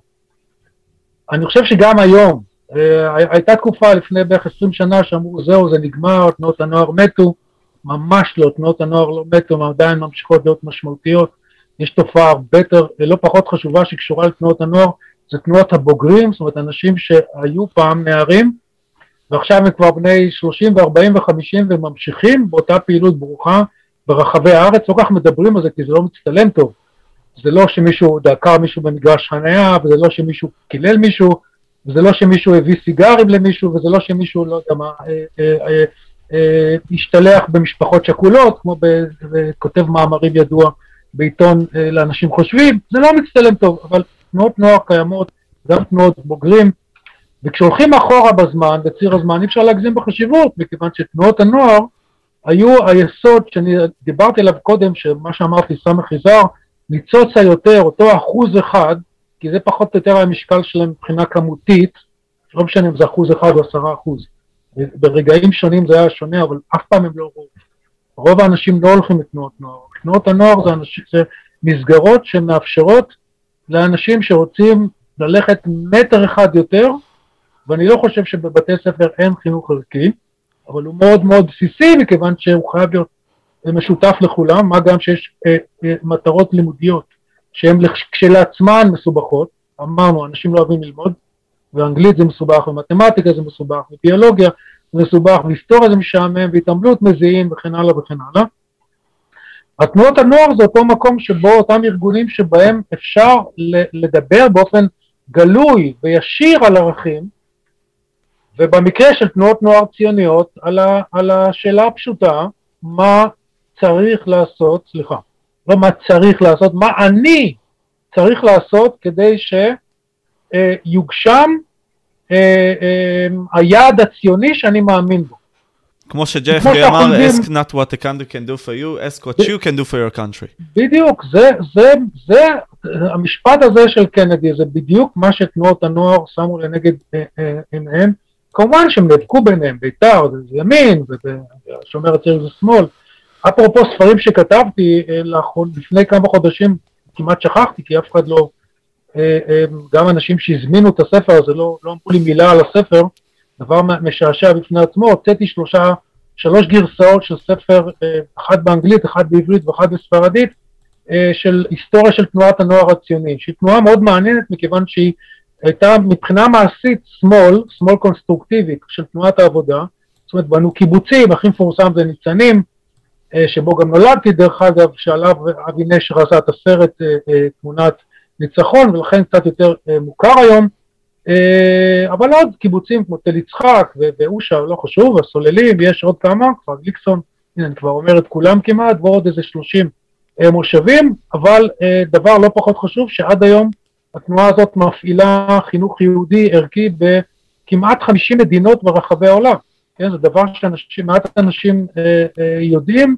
ותנועת הנוער הזאת, אמרתי, מצד אחד, מבחינה מעשית הייתה שייכת, עשתה דברים של תנועת עבודה, קיבוצים, מושבים וכן הלאה, מצד שני, היא הקפידה לא לזהות את עצמה כתנועת נוער סוציאליסטית, היא הקפידה להגיד אנחנו לא מרקסיסטים ולא סוציאליסטים, אנחנו חילוניים ברובנו, אבל אנחנו מעריכים את המורשת היהודית, ואם יש בינינו דתיים, אה, אהלן וסהלן, כמובן אמרו את זה ביידיש ואחר כך בעברית ויותר מאוחר בספרדית, הם התפזרו ברחבי העולם, וזה תנועת הנוער, אוקיי? אז בואו נחזור לוועדת השרים. יפה, אז זה יגאל אלון החשיבות שהוא רואה בתנועות הנוער, ו, אמ, ולכן חשוב לזכור. אה, רק לפני שנכנס לוועדת השרים, יגאל אלון מאותו רגע, מ-61, בממשלה שקמה ב-61, עד המהפך ב-77, יש לנו 16 שנים שיגאל לנו שר, וחוץ מזה שהוא שר, תכף נפרט איזה סוג של שר הוא, אה, הוא אה, חבר בוועדת, אותה ועדת שרים לענייני ביטחון שהוא דרש את הקמתה. שזה במונחים של ימינו זה הקבינט, כן? הרי ממשלה, אפילו ממשלות של אז שהיו הרבה יותר קטנות, לא יכולות, שכול, לא, אי אפשר שכולם יעשו הכל. אז אתה מקים קבינט כלכלי, זה ארבעה חברי, ארבעה שרים, חמישה שרים, אתה מקים קבינט לענייני לא משנה מה, אז אתה מקים שוב, קבינט ביטחוני מדיני, הוא כמובן הכי חשוב במציאות שישראל נמצאת בה, של איום מתמיד מכל הסביבה, לפחות באותה תקופה, היום זה קצת השתפר, אבל עדיין. אה, אז הקבינט מדיני ביטחוני מונה בדרך כלל חמישה, שישה שרים, זה כמובן ראש הממשלה, זה שר האוצר, שר הביטחון, זה אוטומטי, אה, בדרך כלל מזמינים אליהם גם את הרמטכ"ל, ובמקרה של יגאל אלון, פה אני אומר מה הולך, מה, הולך לפרט, מה הוא היה, הוא לא היה שר ביטחון. יותר מאוחר הוא יהיה שר חוץ, בין 74 ל-77, אבל ב-61 הוא שר העבודה. אז בן אדם נורמלי, אותו נער שעזקנו לפני חצי שעה, אומר, מה שייך אה, שר עבודה לקבינט? אז אנחנו מסבירים לו, לא קשור. דבר אחד, שר העבודה, שר העבודה יגאל אלון עד 68 עסק בין השאר בלבנות גשרים וכבישים ובתי סוהר וכן הלאה, זאת אומרת עסוק, עסקו הרבה מאוד בבנייה, לא רק בעבודה, גם חקיקת עבודה, שזה נושא חשוב שאין לנו זמן להיכנס אליו, זאת אומרת זכויות עובדים, חקיקת העבודה בישראל, בכל זאת מילה אחת, אי אפשר בלי, הוא לא התחיל את זה, התחילה את זה גולדה, גולדה מאיר, צריך להגיד, הייתה שרת העבודה הראשונה, אה, חשובה מאין כמותה, חקיקת העבודה בישראל עד היום נחשבת מן המתקדמות בעולם, הבעיה של חקיקת העבודה בישראל, כמו חוקים אחרים, שלא אוכפים אותה, מכיוון שהמשילות אה, מתחת לכל ביקורת, ומשרד האוצר בימינו עושה הכל בשביל אה, אה, להפנות גב לאזרחים, מבחינת משרד האוצר האזרחים זה מטרד, כי הם צריכים שירותים, כי הם צריכים לבנות להם בתי ספר ובתי חולים, והאזרחים המנוולים נהיים חולים, ובאיזה זכות הם, הם, הם, הם, הם יוצאים לפנסיה, מבזבזים את הכסף של כולם, למה הם לא מתים כבר בגיל 67? נשים כמובן עתיד בגיל 65, שימותו בריאים עד גיל 65, 67, ואז ביום שהם יוצאים לפנסיה שימותו, ואז ככה נוכל לחסוך כסף. זו הגישה של משרד האוצר ב-40 השנים האחרונות. יגאל אלון, אה, היה לו כבוד להיות חלק מממשלה שראתה אה, בכלכלה משרתת של הציבור ולא להפך. אבל זו תקופה אחרת, גם נושא שצריך לדבר עליו בהזדמנות אחרת. בכל אופן, שר העבודה עד 68, היה שר הקליטה עד 69, שר החינוך מ-69 עד 74, ושר חוץ מ-74 עד 77, ואז הוא יוצא לגלות, זאת אומרת, יוצא לאופוזיציה אחרי התבוסה של המערך ב-77, ואז לקראת, אה, אה, במהלך 1979 הוא מכריז על כוונתו להתחרות על תפקיד יושב ראש המפלגה מול יושב ראש המכהן שמעון פרס. ו, אה, של העבודה, מפלגת העבודה, נכון? מפלגת העבודה, נכון מאוד, אה, שהוא שותף גם בהקמתה ב-68. נושאים מסובכים, הנושאים הפוליטיים, לא ניכנס לכל פרט, לא נצא מזה. יושב ראש מפלגת העבודה באותו זמן, שמעון פרס, לא רוצה שיגאל אלון יישם את העקרונות שלו אה, שאלון קרא להם בשתי מילים אתיקה בפוליטיקה, שהליבה של הרעיונות, של התפיסה הזאת שפוליטיקאי צריך להסביר מה הוא חושב על בסיס קריאת המציאות שלו, איזה כלים הוא מציע בשביל לטפל בבעיות שהוא מזהה, ואיך נמדוד את ההצלחות ואת הכישלונות. זאת אומרת, הוא רוצה להכניס רציונליזציה שוויונית, דמוקרטית, לא גיבורית, לא גיבורית, לא גלגדות, אלא בני אדם, נורמליים, שכמו שהם מקימים קיוסק, ככה הם צריכים גם לנהל מדינה, עם כל ההבדלים הגדולים, ויש הבדלים גדולים. שמעון פרס, מסיבות שלא ניכנס אליהם כרגע, אני מדבר על זה הרבה בספר, הדבר האחרון שהוא רוצה זה דיון רציונלי, כיוון ששמעון פרס הוא מאפיין את הפוליטיקה הישראלית שקיימת לפניו, וקיימת גם בימינו, אבל הוא אחד מהאנשים שתרמו הכי הרבה לקיומה, זה פוליטיקה שטחית, פוליטיקה של סמלים, פוליטיקה של סיסמאות, פוליטיקה של אה, הכפשות, פוליטיקה שלילית שתמיד אה, מת, מת, אה, מצטיירת, מציירת את עצמה במילים צדקניות. זה סוג של פוליטיקה שהסכנה של הדמוקרטיה אפשר להגזים בה. כיום, okay, אותו דבר. אלון יוצא כנגד הדבר הזה, מה? זה גם היום אותו דבר, כלומר, זה המשיך. זה מה שאני אומר, אני אומר, שמעון פרס הוא, אפשר להגיד, אולי אה, גדולי התורמים לפוליטיקה הישראלית כפי שאנחנו מכירים אותה היום. ואם אנחנו חוזרים לשאלה למה לעסוק באלון, הנה, עוד, הנה יש לך עוד סיבה. יכול להיות שאניטה שפירא לא רוצה להיכנס לנושאים האלו, מכיוון ש... אה, למה להסתבך? כאילו, למה הרבה יותר קל לשבת במה שמכונים מגדל השן, ולמה להתעסק באמת, להיכנס לעומק הפוליטיקה, לא ברמה של סיסמאות, ברור שברמה של הסיסמאות יגאל אלון ושמעון פרס ויצחק רבין וגולדה מאיר, כולם באותו מקום, כולם רוצים שלום, כולם רוצים ביטחון, כולם רוצים חינוך, כולם רוצים רפואת שיניים. נו בסדר, שאלה, מה שיגאל אלון אומר, יופי, בסדר, רפואת שיניים, איך?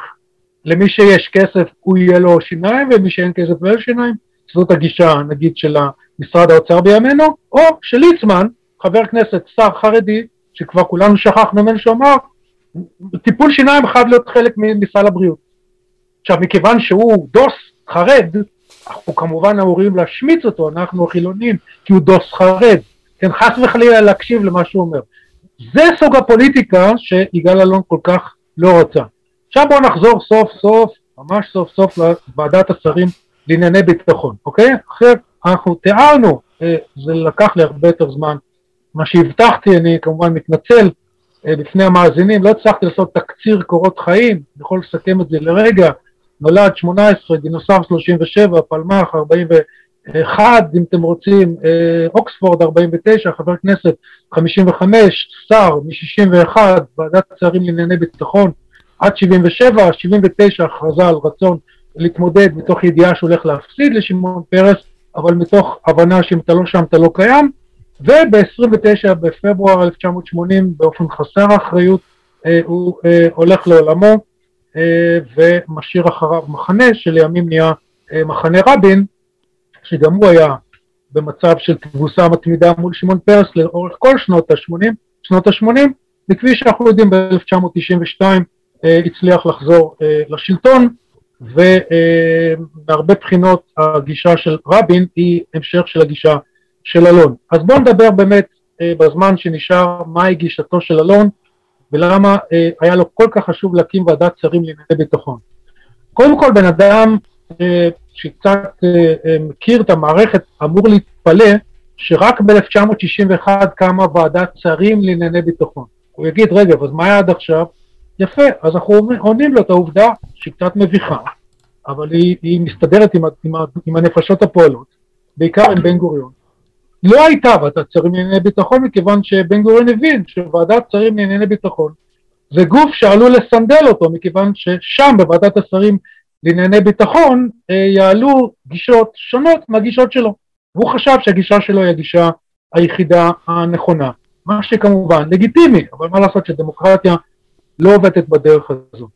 אה, אה, שני האישים הבולטים ביותר שעמדו לצידו של בן גוריון אה, בנושא שאני תכף אדבר עליו, ואני כותב עליו הרבה מאוד בספר, שזה נושא הגרעין, היו שמעון פרס, שהמנכ"ל משרד הביטחון, כי הרי אה, בן גוריון היה גם שר הביטחון וגם ראש ממשלה, ובימים שהוא היה רמטכ"ל, אה, משה דיין, רמטכ"ל של מבצע קדש, מלחמת סיני, שחלק משמעותי ולא מספיק מוכר שלה היה הסכם סודי אה, בין אה, מדינת ישראל אה, בלי שום התייעצות בממשלה שהובילו, שלישייה שאני הזכרתי, בן גוריון, פרס ודיין מול ממשלת צרפת שאחרי שתסתיים המלחמה הזאת צרפת תתחיל לסייע לישראל לפתח יכולת גרעינית צבאית, דבר שהיה במחלוקת גם בעולם כולו כמובן, מלחמה קרה וכמובן בישראל. יגאל אלון מתנגד לדרך הזאת ולכן הוא דורש ב-61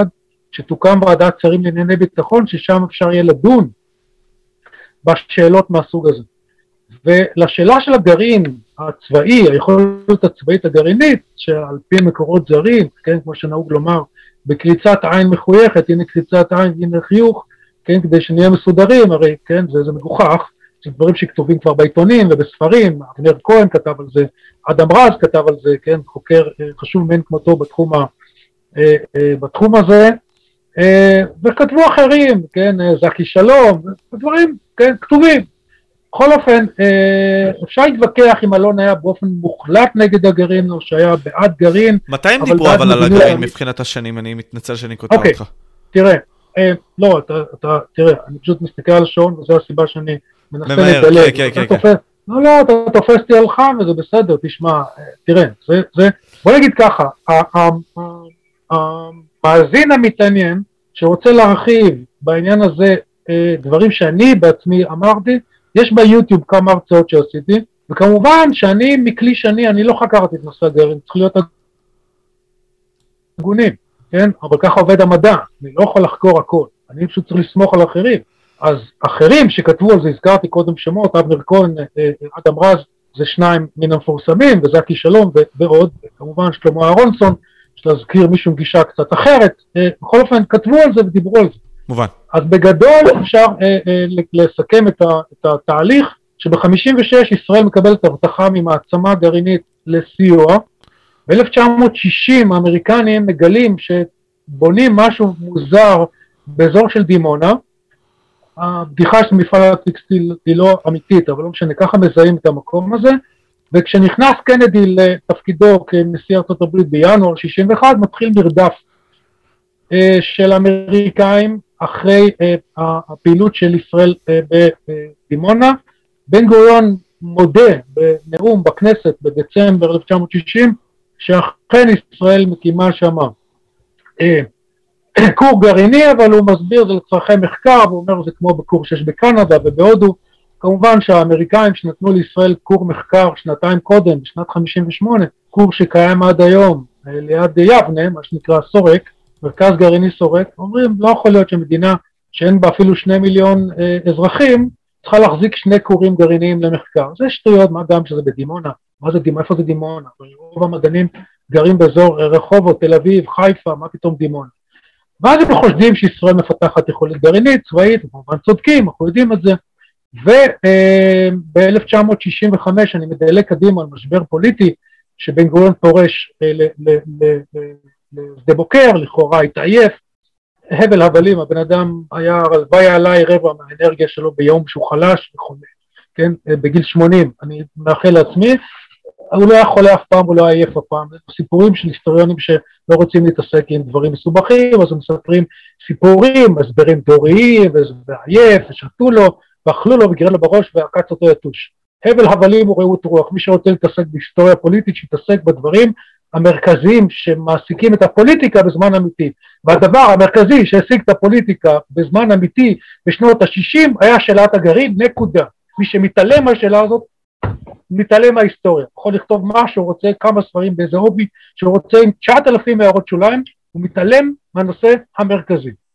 ברגע שהוא עוסק בנושא המרכזי, עכשיו הוא צריך לתת, אה, לבדוק את החומרים ולגלות מה שכתוב אפילו בספר textbook פשוט ביותר, כן, אה, ספר של אה, שני סוציולוגים החשובים ביותר של ישראל, הורוביץ וליסק, שבעמוד 276 בספרם מצוקות באוטופיה, כותבים במפורש, עמוד 267, לא חושב שאפשר למצוא את זה, אני הכל מהראש, שהיה ויכוח בין שתי אסכולות בצמרת המדינית של ישראל. הנה, שני סוציולוגים כותבים, שניהם חתני פרס ישראל, שניהם חשובים, אמנם לא נשים, כן, בקטע המגדרי אנחנו בתקלה, אבל מה לעשות, זו תקופה אחרת, שאולי אז כן גברים היה להם משהו להגיד, אומרים במפורש, ובעלי הדבר אומרים במפורש, בעלי הדבר אני מתכוון למשה שרת מצד אחד, ושמעון פרס מצד שני, שמעידים באופן חד משמעי, וברור לחלוטין שיש מחלוקת כבדה ומהותית, לא על חנייה, אלא על עתידה הביטחוני-מדיני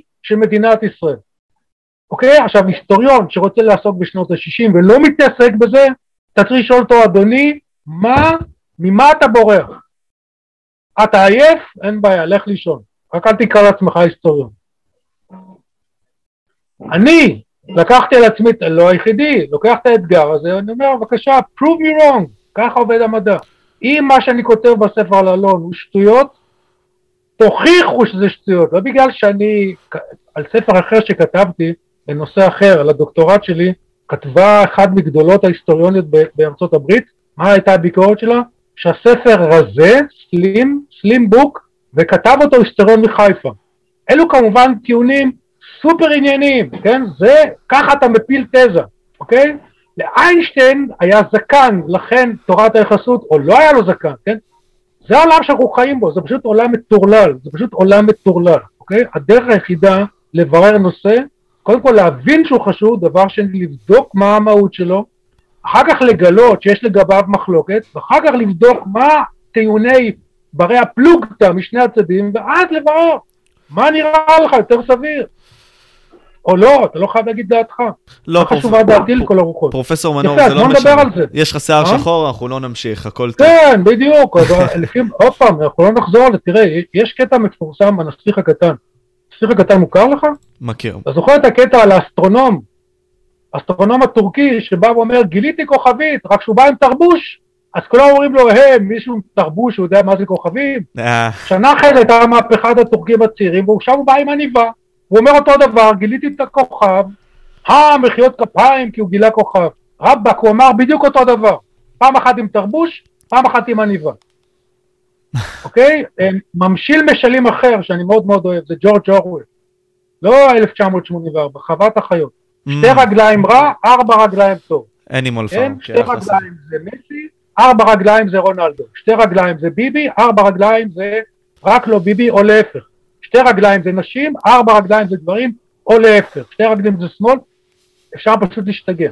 אוקיי, אז בוא, לפני שאני משתגע, כן, בוא כן, נחזור כן, בוא-. בוא נחזור לשיח. אפשרי לבוא ולדבר, אה, בוא ת- ת- תמקד אותי יותר במסך של חול, אוקיי. ששת הימים, מהי תוכנית אלון, מה אתה בוחר? יפה, מעולה. אז יגאל אלון חושב, אני חוזר לנקודה. האם יגאל אלון בעד או נגד אה, גרעין, נשק גרעיני כשלעצמו? זאת שאלה פתוחה, אוקיי? יש כאלה שאומרים שהוא תמיד היה נגד, יש עדויות מספיק מוצקות שהוא מאוד צמח, כן? כשישראל השלימה מהלכים מספיק משמעותיים בשביל אה, שאפשר יהיה להגיד שישראל יש לה יכולת גרעינית צבאית, כך או אחרת, השאלה החשובה באמת, זה מה המקום שמייחס אה, את אסכולה X או אסכולה Y, כלומר שמעון פרס מצד אחד ומשה דיין יחד איתו מצד אחד מול נגיד לוי אשכול או גלילי או אלון, אנחנו מדברים על אלון, הוא אמר את הדברים בצורה הכי בהירה, מה המקום של הגרעין בתפיסה המדינית ביטחונית של ישראל. ובעניין הזה הוויכוח הוא מוחלט, הוא 180 מעלות, זה שחור לבן, אין מקום לפשרה, זה שתי תפיסות עולם מנוגדות שמסבירות את הפוליטיקה המעשית של שנת 65 ושל מלחמת ששת הימים ואחר כך של אה, אה, אה, אה, שאלת השטחים, הגדה המערבית אני מתכוון, מקומו של אש"ף לעומת ירדן, אה, האופן שבו התחילה מלחמת יום כיפור, האופן שבו הסתיימה מלחמת יום כיפור, האופן שבו אה, הוביל ראש הממשלה יצחק רבין תהליך מדיני מול אה, מצרים ב-1975 בתיווכו של קיסינג'ר, כשמי שמפריע ופוגע ובאופן חותר באופן בלתי נלאה נגד התהליך הזה זה שר הביטחון של אותה ממשלה, של אותה מדינה שנקרא שמעון פרס, אוקיי? הנה יש לך פה סדרה ארוכה של אירועים, אני מתחיל מ-65, 67, 68, 70, 72, 73, 74, 75, אוקיי, מספיק? אפשר להוסיף לזה 77, ביקור סאדאת, ואחר כך שר החוץ של בגין, זה משה דיין, מאותו איש, מאותה, מאותם פרקים קודמים, שהוא עושה סוף סוף את מה שהוא רצה לעשות, לא בתחום הגרעין, אבל בתחום אה, שתכף אני אסביר אותו, שזה נושא של השטחים. אז יש לנו פה רצף, רצף שאתה רוצה, תתחיל אותו ב-56, בהסכם הסודי הזה בין אה, אה, אנשים שהכריזו על עצמם כעומדים מעל הדמוקרטיה, בן גוריון, אה, אה, פרס ודיין, ותמשיך אותו עד 1978-9 אם אתה רוצה, יש 20 שנים שזה כמעט אותם אנשים, פה ושם אנשים הלכו לעולמם, שרת ב-65, בן גוריון ב-73, אבל אותם אנשים, שמעון פרס בוודאי, נמצאים שם לאורך כל הדרך, ומשה דיין שגם הוא הולך לעולמו ב-81, והנה יש לך פה את, ה, את עמוד השדרה של ההיסטוריה, זה התאריכים שתלמידים כל כך לא אוהבים, הנה זה הסיבה, והם צודקים, הם לא מסבירים להם למה, אז למה צריכים לזכור בעל פה תאריכים? עכשיו, כשאתה שם את זה בתוך הקשר, ויש פה איזה היגיון, אז הנה, אז מה הוויכוח? מסך של חול, ב-1959, אלון מפרסם את ספרו מסך של חול. הכותרת של הספר מסך של חול זה ספר של 300 עמודים, שבו הוא מתאר את, המעמ... את המצב הביטחוני-מדיני של ישראל, הוא מתאר בתוך המצב הביטחוני-מדיני של ישראל את החשיבות של צדק חברתי כנכס ביטחוני. כן, תסביר את זה לפקידי האוצר. לא, לא, עזוב, אתה, אתה, אתה, אתה מודאג מזה שילדים בני 17 לא קוראים ספר, אני מודאג מזה ש, שנערים אה, שרק סיימו ללמוד במחלקה לכלכלה באוניברסיטה העברית ורצים להיות אה, אה, פקידים, איך קוראים לזה, לא פקידים, קוראים לזה ממונים, יש איזה שם, שכחתי, בכל משרד שמים תוקעים אחד כזה, כן? Okay. הוא אוקיי. בן 26, הוא כבר יודע הכל, כי יש לו תואר ראשון באוניברסיטה העברית, הוא יודע בריאות, הוא יודע חינוך, הוא יודע הכל. הם לא, אתה לא מזיז שקל במשרד הבריאות או במשרד החינוך בלי שאותו אה, גאון בן 26 שגמר אה, מחלקה לכלכלה באוניברסיטה העברית, ניתן לו אישור לזה, אוקיי? יגאל אלון מסביר ב-59 שבלי צדק חברתי אין ביטחון. ושדמוקרטיה בלי חינוך למבוגרים היא לא דמוקרטיה מספיק טובה. ומה זה מסך של חול? זה פשוט מאוד הפוך ממסך הברזל, מלחמה קרה בין המזרח לבין המערב, מסך של אלפי טילים אה, נשק אטומי, בין ישראל לבין עמי ערב, ככה הוא כותב את זה, בין עמי ערב, יש מסך של חול, ומה זה מסך של חול? באה הרוח ומעיפה אותו. זאת אומרת, הנחת היסוד שלו, של יגאל אלון, זה שהסכסוך בין ישראל לבין העמים הערבים הוא זמני. כמה זמני? לך תדע. הפוך חושב משה דיין בנאום המפורסם שלו באפריל 1956, נאום שעד היום אה, משמש כנקודת ייחוס ללא מעט מחנכים בצבא ומחוץ לו, כנאום נחל עוז, שהוא בעצם אומר, נגזר עלינו לחיות על חרבנו לנצח, ומי שאשם במותו של אה, רועי רוטברג זה אנחנו, כיוון שלא היינו מספיק ערניים. והנה יש לך שתי תפיסות עולם, שניהו, שניים באו מאותו הכפר, דיין ואלון, היו שניהם בפלמ"ר, ויש את התמונה המפורסמת ששניהם מחובקים יחד עם יצחק שדה שם בעלייה על חניתה עדיין דיין עם שתי עיניים וכן הלאה, הנה ושניהם היו באותו צבא, שני, הכל אותו דבר, חוץ מזה שיש תפיסות עולם מנוגדות ב-180 מעלות. תגיד לי, מה יכול להיות יותר חשוב מזה לנער בן 17 שיש לו לפניו עוד בערך 70, 80, 90 שנים לחיות במדינה הזאת מאשר הוויכוח הזה. מי צודק עקרונית? אי אפשר לדעת. אבל מה, על, על מה נחנך? על מה נחנך? לא, אבל לפני זה על מה נחנך? על, הערכים של, על הערך של דיין על הערך של אלון. עכשיו עוברים לחקירה. ואז בודקים מה עשו, מה עשה דיין בשביל להבטיח שלנצח נחיה על חרבנו. נשק גרעיני, מה, איזה מסר זה מוסר לערבים? אנחנו לא סומכים עליכם בשיט, פרדון מי פרנץ'. זה כמו צפון קוריאה, זה כמו איראן. זה מה שדיין ופרס רצו. שישראל תהיה כמו צפון קוריאה ואיראן. מדינה מצורעת במזרח התיכון. וזה עוד לפני השאלה מה יעשו המדינות השכנות. מצרים תוך עשר דקות יהיה להם נשק גרעיני, עיראק תוך שבע עשר דקות, ערב הסעודית תוך עשרים ושתיים דקות, בסורים יתמהמהו קצת תוך חצי שעה, אולי ארבעים דקות יהיה להם נשק גרעיני. וזה מאזן אימה. איך אמר, קרא לזה יגאל אלון? אימה ללא מאזן. לא מאזן אימה. מה חושב אלון? הפוך. כדי לבסס שלום צריך שלישראל יהיו גבולות בני הגנה, כדי שיהיו גבולות בני הגנה צריך היה לכבוש קילומטרים לתוך סיני ב-1949. היה צריך להגיע עד לליטני, אני מקווה שאף אחד לא מקשיב לי. אז יגידו, אה, יאללה, בואו. אוקיי? אלון בשנות החמישים דיבר על ארץ ישראל המערבית, מתוך זה אתה לומד אוטומטית שיש ארץ ישראל המזרחית, זאת אומרת שהוא חושב שארץ ישראל, מה זה הוא חושב?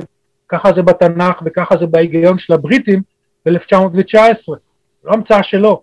זאת הייתה התוכנית הציונית של ויצמן, איש השלום, ב-1919.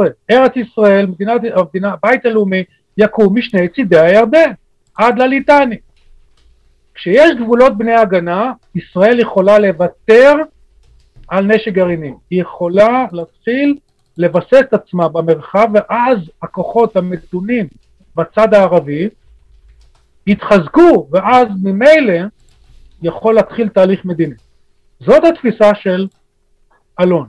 כמובן שהמציאות מכתיבה את התנאים שלה, ב-49 צה"ל ישב על הליטני אבל נסוג לקו הבינלאומי, צה"ל עבר את, את, את הקו הבינלאומי בסיני, בין הנגב לסיני, שרת ובן גוריון החליטו להחזיר.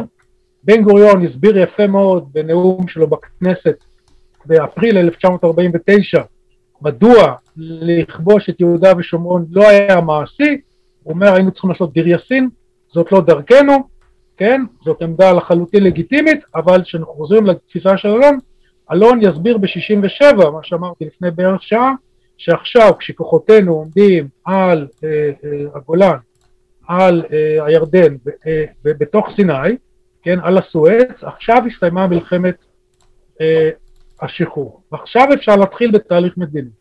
לכן הוא יעדיף את חוסיין בתור פרטנר בחזית המזרחית, לעומת זאת משה דיין ולאחריו שמעון פרס יעשו כל מה שהם יכולים בשביל לחבל בתהליך המדיני הסמוי בין ישראל לבין, לבין ירדן לבין חוסיין והאופן הכי יעיל לעשות את זה זה על ידי זה שמסמנים את אש"ף כנציג הלגיטימי היחידי של הפלסטינים מתוך ידיעה שאם אש"ף אכן אין עם מי ואין על מה לדבר על תהליך מדיני מכיוון שאש"ף לא שולל רק את עצם קיומה של, קיומה של מדינת ישראל, הוא שולל את עצם קיומו של עם יהודי, באמנה שלו כתוב שיהודים שבאו לפה אחרי 1917 צריכים לחזור לבתיהם במרוקו, בתימן או בפולין, ואש"ף גם שולל את זכות קיומה של ירדן, לכן זה כוח חתרני וכתוב באמנה של הפלסטינית של אש"ף, כתוב במפורש שחובתו של איש אש"ף לפגוע בשליטים ערביים שלא משתפים פעולה עם מה שהם קוראים המהפכה, מהפכת השחרור הערבית שמובילים הפלסטינים. את זה דיין ופרס מסמנים כגורם לגיטימי שמייצג את הפלסטינים. מה המשמעות המעשית של זה? לתקוע את התהליך המדיני לנצח. זה ההבדל בין, שני, אה, בין שתי האסכולות.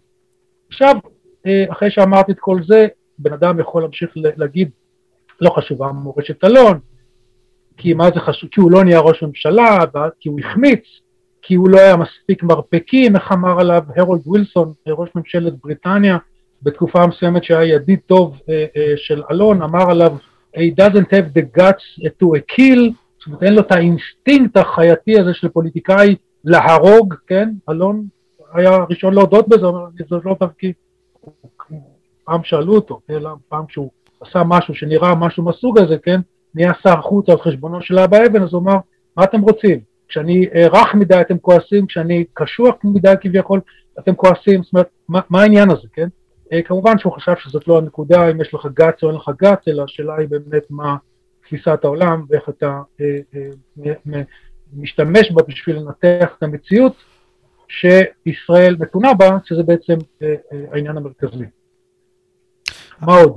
אני פשוט uh, חושב שאנחנו כבר הגענו לסיום עוד שנייה, ואני חושב שיהיה שווה גם לעשות חלק ב' לשיחה עצמה, כשתוכל. אני פשוט רוצה שמחה. להמחיש את העניין הזה, שפשוט אמרת, יגאל אלון במקום מסוים, היווה מין סוג של הסתכלות אחרת. בהמשך ההתפתחות הפוליטית המדינית של מדינת ישראל. וזה למה לדעתי, זה לפחות ממה שהבנתי מהשיחה, חשוב לזכור אותו.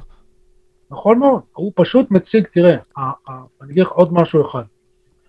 הדרך שבה אה, אלון אה, רואה את הדברים יכולה להיות מוטעית, הוא לא, הוא הראשון, אני עוד פעם אומר את זה, אין לי שום ספק שהוא הראשון אה, שיגיד, דרך אגב, אני חושב שמבחינה הזאת יש מעט מאוד אנשים שלא מוכנים להודות שיש סיכוי שהם טעו, כן? או שהם נכשלו פה ושם, זה ברור. אוקיי, אבל מראש, אני לא מדבר על כישלונות לעבר, אלא תפיסת עולם כלפי עתיד. אלון, רבין, אני מניח, כן, גם פרס יגידו, אולי אני טועה. זאת לא, זה ברור, זאת לא הנקודה. הנקודה היא לא אם יש בן אדם טועה או לא טועה, אם למישהו יש את המונופול על האמת, אלא שברגע שאתה מציג עמדה שהיא נטו בפני עצמה, א', וב', היא מתפלמסת עם דעות אחרות שעומדות על הפרק, אתה גם מבין את העמדה שלך יותר טוב, נטו, מה שקראתי נטו, ואתה גם מבין טוב יותר את העמדה של היריב שלך.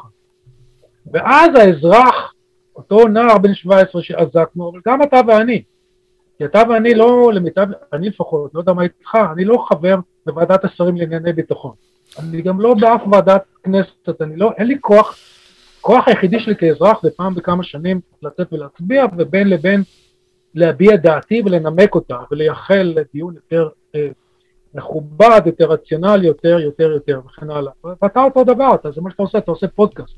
זאת אומרת, אנחנו לא נמצאים במקום של לקבל, אה, להכריע, כן?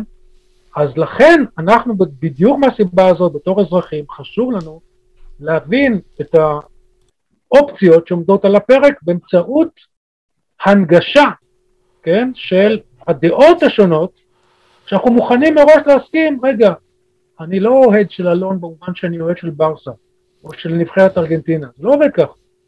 אני הפכתי להיות, אני לא מעריץ, אבל מחזיק החזקה מרובה מגישתו של אלון, רק אחרי שלמדתי את אלון, לא נולדתי אה, בקיבוץ, בתנועת הקיבוץ המאוחד, לא, זה, הוא לא גרסא דיאנק, הוא לא היה רב שלי, הוא לא, הוא לא, בטח לא בן משפחה, הוא לא שום דבר, זאת אומרת מבחינתי הדבר היחידי שאני מודה כלפי עצמי שאני מזו, מחויב אליו אוטומטית מעבר לצד המשפחתי, אני מתכוון ברמה הלאומית, נקרא לזה הציבורית, אני מרגיש קודם כל יהודי, אני יהודי ציוני, קודם כל, לפני שאומרים לי את השמאל, את הימין, כן, אני עברתי הרבה מקומות מגורים בארץ, אני אוהב לצטט משפט שאמרו המעפילים בשנות ה-40, כשתפסו אותם בחוף הבריטים, אז לפני שהבריטים היו מגיעים, הפלמ"חניקים והמקומים, היהודים המקומיים שקלטו אותם, היו אומרים להם, תזרקו את המסמכים לאש כדי שהבריטים לא יוכלו להבדיל, כן, אה, שאתה באת כרגע מאירופה ואני פה כבר, לצורך העניין, ותיק, כבר שנה שלמה בארץ. אז הבריטי היה תופס אותו ואומר לו ג'יבלאווי, כאילו ג'יבלאווי, כאילו אומר לו מי אתה? אז הוא אומר לו אני יהודי מארץ ישראל, זה הזהות שלי, אני יהודי מארץ ישראל. אז כיהודי מארץ ישראל מאוד מעניין אותי לדעת מה חושבים יהודים אחרים מארץ ישראל. ובמיוחד מעניינים אותי השאלות הציבוריות, מעניינות אותי השאלות הציבוריות, ולכן באופן טבעי אני נמשך לשמוע מה אמרו אנשים שפעלו בזירה הציבורית בשלבים הראשונים והבינוניים וגם העכשוויים, ועל סמך זה שאני קורא כל ש... אה, אה, חודש בערך חמישה ספרים, כבר בערך שלושים שנה, אני יכול להגיד בביטחון מוחלט. הבן אדם הכי חכם שפעל פה אחרי, משנות ה-60 ועד שנות ה-70, הכי מקיף, הכי, הכי קוהרנטי, זה יגאל אלון. תשאל אותי על שנות ה-30, ה-20 ה-30, אני אגיד לך ויצמן. תשאל אותי על סוף המאה ה-19, אני אגיד לך הרצל, אוקיי? תשאל אותי לגבי אה, שנות ה-90, אני מעדיף לא להגיד כלום, להשאיר דברים פתוחים. בוא נשאיר דברים פתוחים גם לשיחה הבאה שלנו, אני חושב שנשחרר כבר את הנער בן ה-17 הזה שהחזקנו כל כן, השיחה. כן. מסכן, אך לעסנו לו כבר את האוזן. אה, כן, קודם כל, אני כן, רוצה כן. להודות לך, פרופסור מנור, על כל המסרים שלך. באמת, אני חושב שהיית dance partner, מה שנקרא, מצוין בנוגע לנושא הזה, ואני מקווה שוב שנעשה את החלק ב' של יגאל אלון, ובכללי גם נדבור בנושאים אחרים. שוב, אני רוצה לבוא ולציין את הבלוג של אודי מנור, שיהיה למטה בתיאור, אה, לגופו של עניין, שגם יהיה בתיאור בנוסף עם ספרים נוספים שלו, כמו כן, כל מה שקשור ליגאל אלון. אה, הוא עונה בקוורו, נמצא שם, לא יודע אם יהיה קישור לאנשהו ש... אה, פרופסור מנור יצר, ירצה שאני אעביר אותו, אה, אבל בכל לא, אין שום בעיה, ואתה יודע מה? עוד משהו אחד, עוד משהו אחד, תכתוב גם את האימייל שלי. בשמחה. אני תמיד מזמין אנשים אה, לכתב איתי באימייל, ואני עושה את זה בשמחה. אודי מנור, זה השם שלי, קום, לא צריך לזכור כלום. זוכרים את השם שלי, זוכרים את הכתובת שלי, ככה זה עובד היום. בשמחה, אשמח לענות על כל שאלה, מקורות, אה, להתפלמס אם צריך. אה, זהו. בתקווה שזה ישפר את השיח. תודה רבה לך, ממש הערכתי את זה. תודה, תודה משה, תודה לך, כל טוב.